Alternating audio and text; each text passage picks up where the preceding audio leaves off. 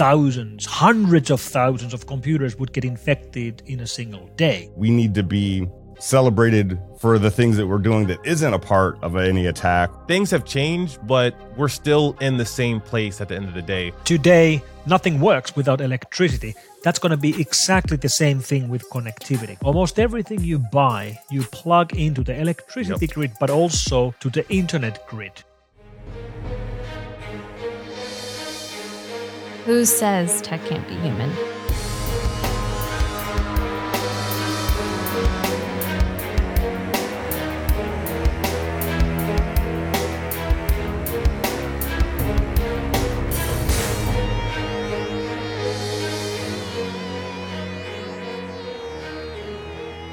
What is going on, everyone? Welcome back to the show. Glad to be back again. We are doing something special this episode. This episode, we brought in someone that's been in the game for more than 30 years. And what we like to pride ourselves on at Hacker Valley is that we highlight the humans behind the technology. There's all this great research going on in the field, and our guest has been doing research for more than 30 years in cybersecurity. Our guest this episode is Mikko Hyppönen, and Mikko is the Chief Research Officer at WithSecure and also a TED speaker and author of the book, If It's Smart, It's Vulnerable. Mikko, welcome to the show. Thanks, guys. Thanks, Ron. Thanks, Chris. Thanks for having me. Absolutely. Super excited to have this conversation. Obviously, you're someone that's been in the space for a really long time. You have an incredible book and you even have a law named after you. Hyppönen's Law. We talk about things that are hacked all the time. And even for one of our shows, which was Hacker Valley Red, we asked each one of our guests, like, could you create a system that is unhackable? And we, of course, we know the answer is no, but tell us a little bit about the origin story of Hyppönen's law. Like what brought you to that, that state to say that, hey, if it's smart, if it's connected to anything, it's vulnerable? I think I first said this phrase on some stage. I was doing a talk in some random conference somewhere around the time when when smart devices were really becoming common in people's homes. And and I just made the note that as we add functionality and connectivity to everyday devices, yes, they become smart, but they also become hackable. And then I said it if it's smart, it's vulnerable. And that just stuck. People kept mm. repeating it. Eventually, someone said that it's the Hyppönen law, and it stuck. and then when I was working with Wiley on my book um, last year, we had tons of different title suggestions for the book until Wiley realized that holy hell, Mikko, there's a law named after you. We should use that, and that's why the book is also named if it's smart it's vulnerable although the book covers a lot of other topics it's not just about iot security or smart devices security but i think it's a great title because it covers a lot of the things that's happening around us right now so it feels like you've been everywhere. Like when I was doing some research just to kind of get a feel for like how long you've been in the industry, the type of work that you've been doing. I saw that you've done the TED Talk, you've been on many different podcasts, you presented at so many conferences. How do you decide on what to focus on? Because there's a million topics in cybersecurity, but what about for you? How do you distill it down to something that you're interested in and where does that originate from? I've done a lot of different things over the years, but I guess the main theme has always been around understanding who we are fighting, researching the enemy. Mm. I I um, strongly believe that if we don't understand who we are fighting, if we don't understand the motivations of our enemy, um, we really have no hope in fighting them at all. And I was doing this already 30 years ago. Back then, it was really simple because I was trying to figure out which teenage boy wrote which virus. Back then, it was just teenage boys mm-hmm. writing viruses yeah. for fun. But nowadays, of course, it is much more complicated as we have these organized cybercrime gangs making large amounts of money with ransomware and other online crime, and all of these nation state attackers as well. So that's what I'm, I'm I've been doing in one way or another all these years, trying to understand where the enemy is coming from and then explain that to people. And I often say that nowadays, nowadays I believe my job is closer to the job of a translator. I'm, I'm translating from one language mm. to another, translating from the, the, the technology geek and nerd language to a language anybody can understand. I do a lot of briefings to big companies, to leadership teams, to board members, people who are not experts in cybersecurity, who are not experts in IT or technology at all. And they need to know what matters here, what's changing. And I'm, I'm doing my best to give them a broad view of where the world is right now and where we're going next. I think what's incredible about your position is that you've really gone from the very beginning of a lot of this to where we are today. I mean, you talk about the way things change. One thing that's changed is, you know, one of the stories you tell is, uh, I think it was the Cinderella 2 uh, executable that, mm-hmm. you know, some teenager made but he just made it because he wanted to, you know, spread his love in some type of way around the world and he wanted to be connected to everyone. So you've seen this entire transition, this entire trend kind of unfold before your eyes. What are some of the most surprising things that you've seen so far? In the beginning of my career, I wouldn't even have believed that eventually every home will have a computer. Because back then, only computer programmers had computers in their homes, and the idea that every home would have a PC sounded far fetched because clearly not everybody's a computer programmer. Why would they have computers in their home? Much less the idea that every pocket would have a computer. Today, every pocket has not just a computer, but a supercomputer. If you look at the computing power of a modern Android or iPhone device, it's faster than the fastest supercomputer 20 years ago, which is nuts because these things run on batteries. And supercomputers 20 years ago were running on massive generators. So this world is changing now very fast. We are sitting in the middle of biggest technology revolution in mankind's history. And we will forever be remembered as the first first people, first generations which got got online. Mankind walked this planet 100,000 years offline. We got online during our time, and now we will be online forever. Our generations just happen to be born during this defining time. And this internet network is going to be as defining as electricity grid. Today, nothing works without electricity. That's going to be exactly the same thing with connectivity. Even today, almost everything you buy, you plug into the electricity grid, but also to the internet grid. And as we all know, if electricity shuts down, everything shuts down. Exactly the same thing eventually will be true for connectivity. It's like that moment in a good movie or any good story where the protagonist sees something, he sees that big explosion, and then he can never go back to their mm-hmm. home because the world has changed. When you think about just like being online and all of civilization for the most part being online, what was that inciting moment in your life or your career where you saw something change with technology and you knew that you were going to fundamentally change with it? In April 1994, I was 24 years old and I set up the first website I ever did, which was a website for our company. There were 17 websites in my home country of Finland before that. We were website number 18, I believe.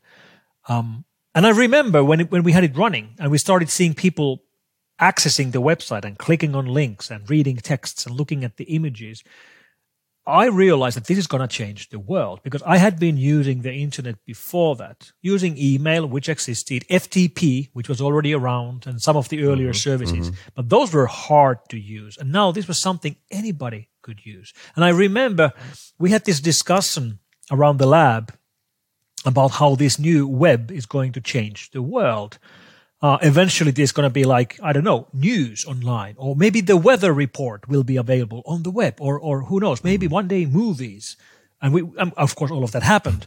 But but at the time in 1994, yeah. the discussion then went into the direction that hmm, I wonder why would the weather report or or or the news be available online? I mean, clearly newspapers are not going to start publishing their news online unless there's a payment mechanism. Because if you want to read the news, you buy, buy the newspaper. Why would you have it for free online? So we figured that there's probably going to be some kind of a payment mechanism, like a button in the hmm. browser. I would like to read this article. I click the button, micropayment, I pay two cents, one cent, half a cent, something small to read the article. That's how we figured it would work. And we were completely wrong. Instead, technology gorillas came up with this completely different way of paying for content, which is profiling every single user and then providing advertisers access to these profiles, which became then this multi billion dollar business. It's weird. 30 years later, we still don't have that payment button in our browsers. And now it has become the norm that we don't pay for content with money, but we pay for content with our private data. What, where did this interest really come from? Was it really that that first website, and is that the website that you accidentally like deleted? yes, it is the very same website I accidentally deleted. Maybe, maybe in the summer of 1994, I was cleaning some old folders on our server, and there was a hard link which I didn't realize. And when I deleted a folder in another part of the directory structure, I ended up deleting our website. And of course, we didn't have a backup. Like this is a security company. Oh. I deleted the whole website and we had no backup. I had to go to the CEO and explain what I had just done. It seemed like a big deal at the time, but of course, in hindsight, it wasn't a very big website at all. It was fairly easy to recreate. Of course, by that time, I had already been in the industry for quite a while. I, I started programming as a teenager, um, first on CP/M computers. Um, especially PCs made by Nokia, the Finnish gorilla of technology, which was making computers at the time. Then on Commodore 64s, I was shipping my first commercial programs, games, and tools on Commodore 64 when I was 17.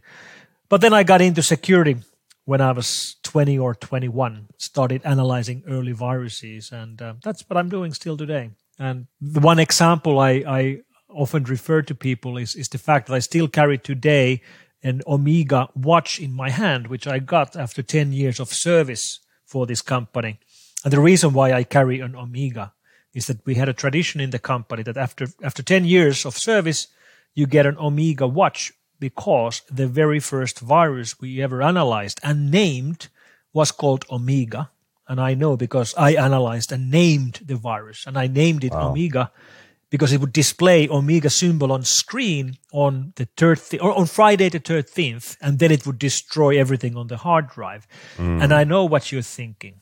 I should not have named the virus Omega. I should have named it Ferrari. that would have been nice. You know, I I I've always loved research, especially cybersecurity research, because you get one step closer to understanding the the mindset of a criminal or a teenagers in some cases. Mm. Uh, but it always comes with a price. For me, that price was time because I wasn't I wasn't the best at assembly. I wasn't the best at C or C++. So when I would spend time with any type of threat or malware, it would take a lot of time from my day and for my family. But for you, what was that trial and tribulation when you were doing research, especially early on in your career? Yeah, it, it of course takes a lot of time, especially if you're doing it by yourself. Nowadays, I'm in a lucky position that we have 1,300 people working at WithSecure, and we can do this research professionally. We have shifts working around the world. There's always a lab up somewhere in the world, and when I need help with my research, I can just ask for it, which is which is great. That wasn't the situation early on. For quite many years, all of our facilities were here in Helsinki, where I am right now, which meant that if there was an outbreak somewhere in the world in the middle of the night, our time, we were working in the middle of the night, our time. Mm. And that was sort of like exciting and, and, and kind of cool for a while.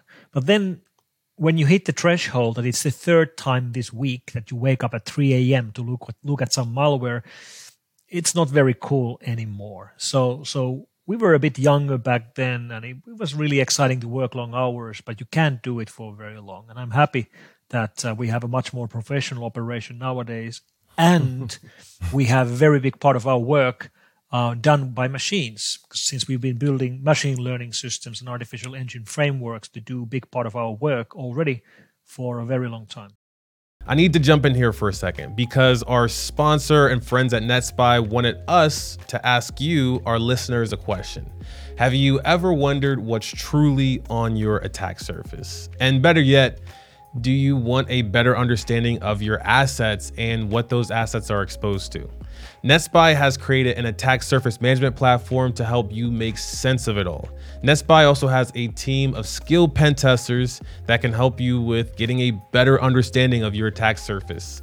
To learn more about NetSPI, visit netspi.com forward slash HVM and tell them Chris and Ron sent you.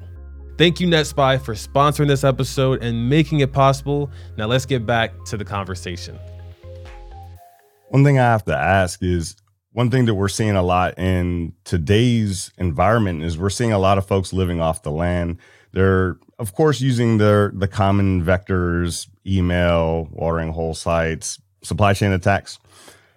What are you seeing uh, different in malware today? From my perspective, I think malware is getting fewer and farther between. I'm sure there's more iterations on malware, but I would I I would say that there is less news breaking malware than ever before. Would you agree with that, or would you see it differently?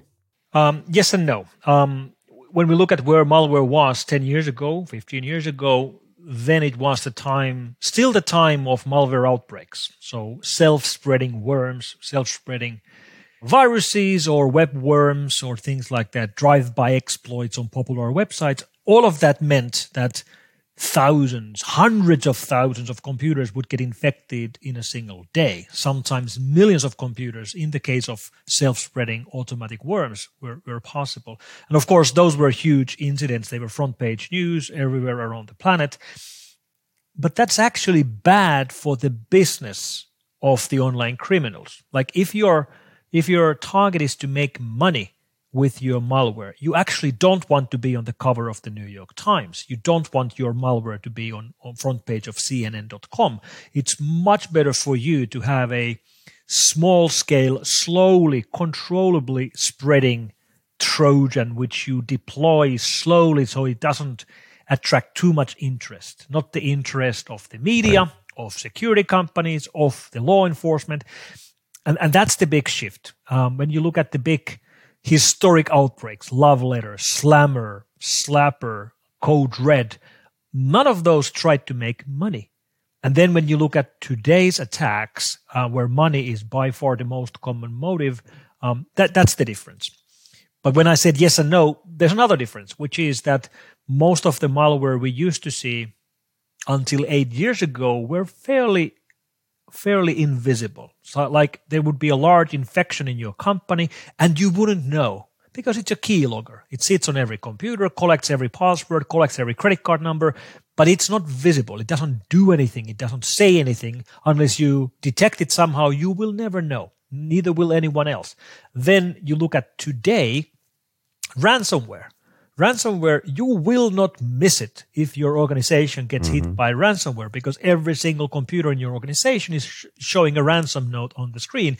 Much more, the, the world outside of your organization will know it as well because there will be a ransom note posted on a website running in the Tor hidden service. So the visibility the whole world has to how big the problem is has increased because ransomware is the biggest problem and that's a very very visible problem that's easy to quantify uh, so mm-hmm. the world has changed in in many ways and that's those those are two examples on how it has changed i've always been curious about why have I never been reached out to by a criminal organization? I consider myself a good cybersecurity practitioner, a good hacker. I've never gotten an offer and I'm and I'm glad about that. But if I were, I've always been curious about what would be the point of flipping? What would be that that um that opportunity, that um incentive that makes me say, "You know what? I'm going to go against the law and I'm going to steal data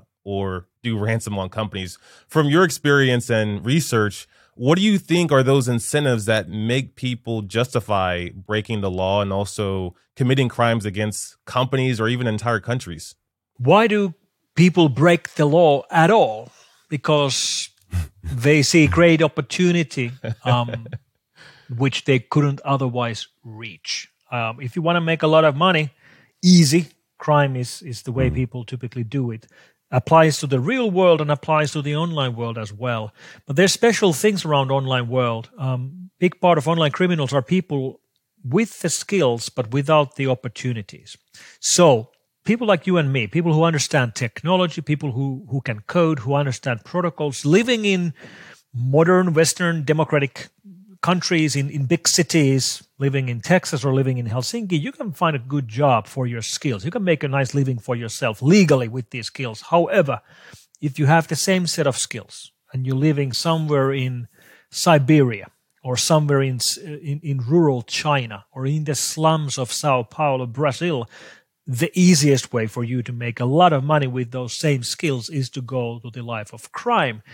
And it's tempting because there's so many examples of these online criminals who are driving around in Lamborghinis and and uh, and in Rolls Royces and having a life of luxury around them. And seemingly they are never caught. Or even if they're caught they're not taken into court. Or if they're taken into court they're not sentenced. Or if they're sentenced the sentences are typically slaps on the wrist so mm. that's i think where we are failing the hardest as a society to make this problem smaller if we really want to make this problem smaller we really should emphasize on being able to catch more online criminals get them to court get them sentenced and show the world that crime doesn't pay, not even online crime. Mm-hmm. I'm sure, I don't know if you believe in uh, alternate universes or anything out there, but if there is an alternate universe where Mikko is a cyber criminal, what type of cyber criminal do you think he'd be? Oh, that's not fair. oh, let's think. Mm, I wouldn't be doing anything too nasty. Um, I'd be doing something that makes a lot of money easily without hurting people who are already hurting.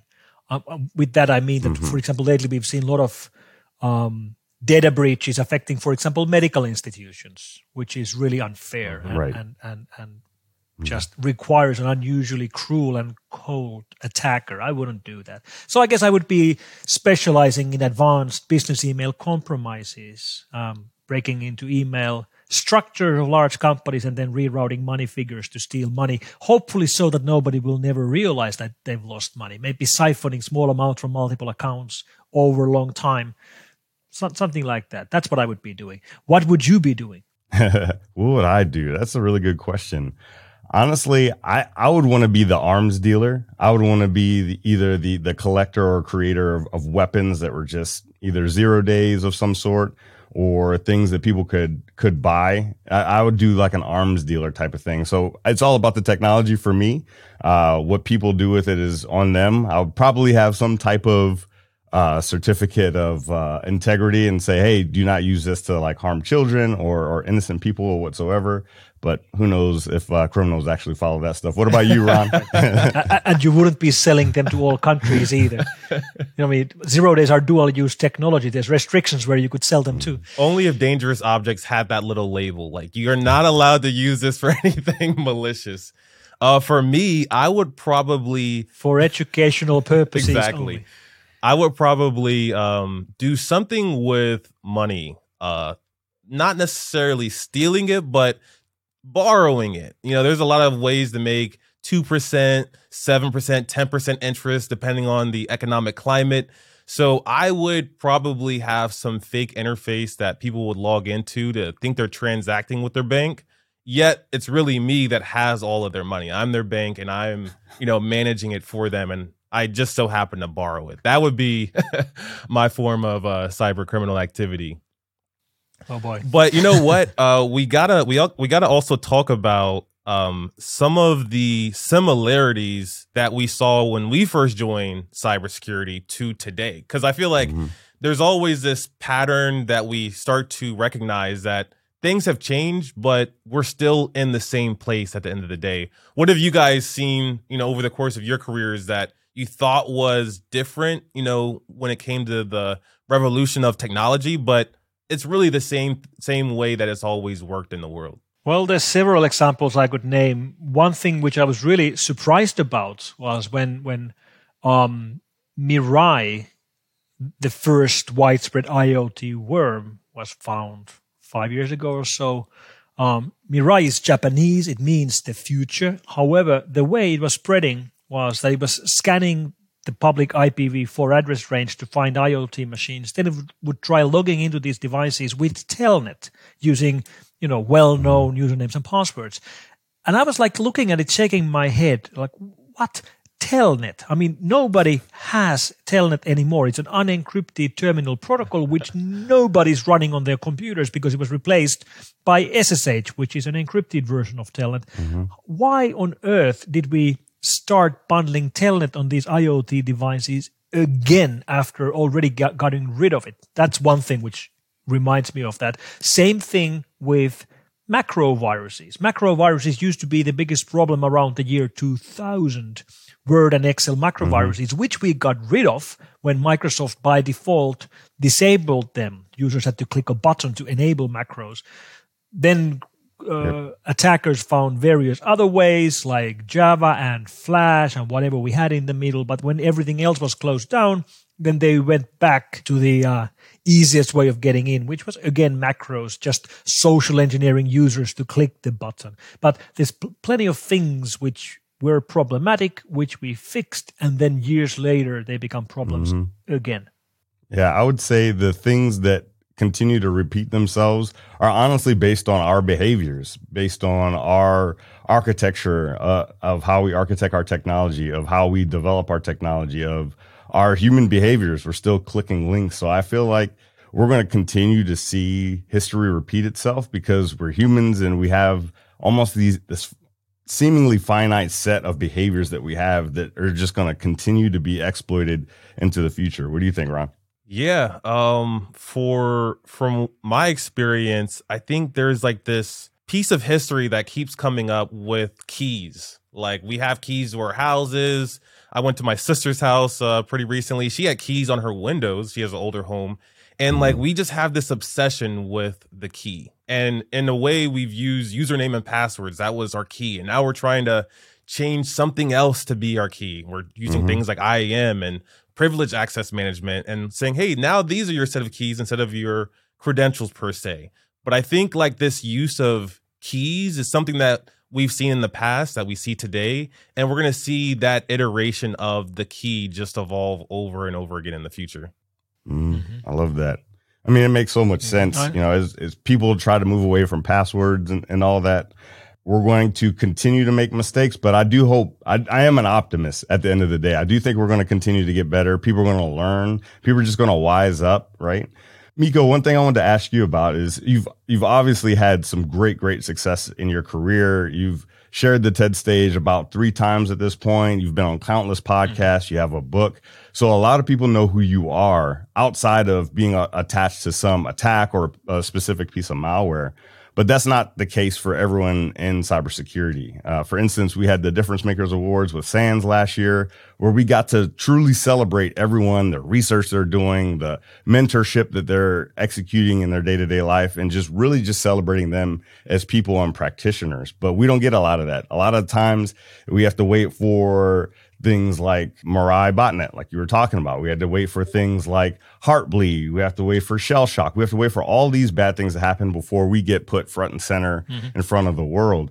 But I understand that you you feel the similar way as I do that we need to be celebrated for the things that we're doing that isn't a part of any attack or any type of malware. What do you have to say about that?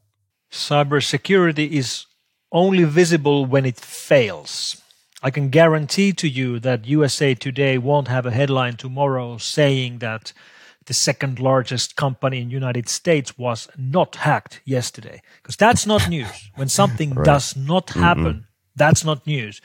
Then when security people fail and there is a hack, there's a data breach, there's a data leak, there's a ransomware incident, that's the news. So only failures make the news. In our profession, uh, we're only seen when we fail, and that is is problematic in many ways because there's so much more success stories than failures, but only the failures are visible. I've sometimes called this the cybersecurity Tetris because in Tetris you're trying to clear the lines. When you make a whole line, which is what you're trying to do, the line disappears. So your disappears, your, your successes disappear, but your failures pile up.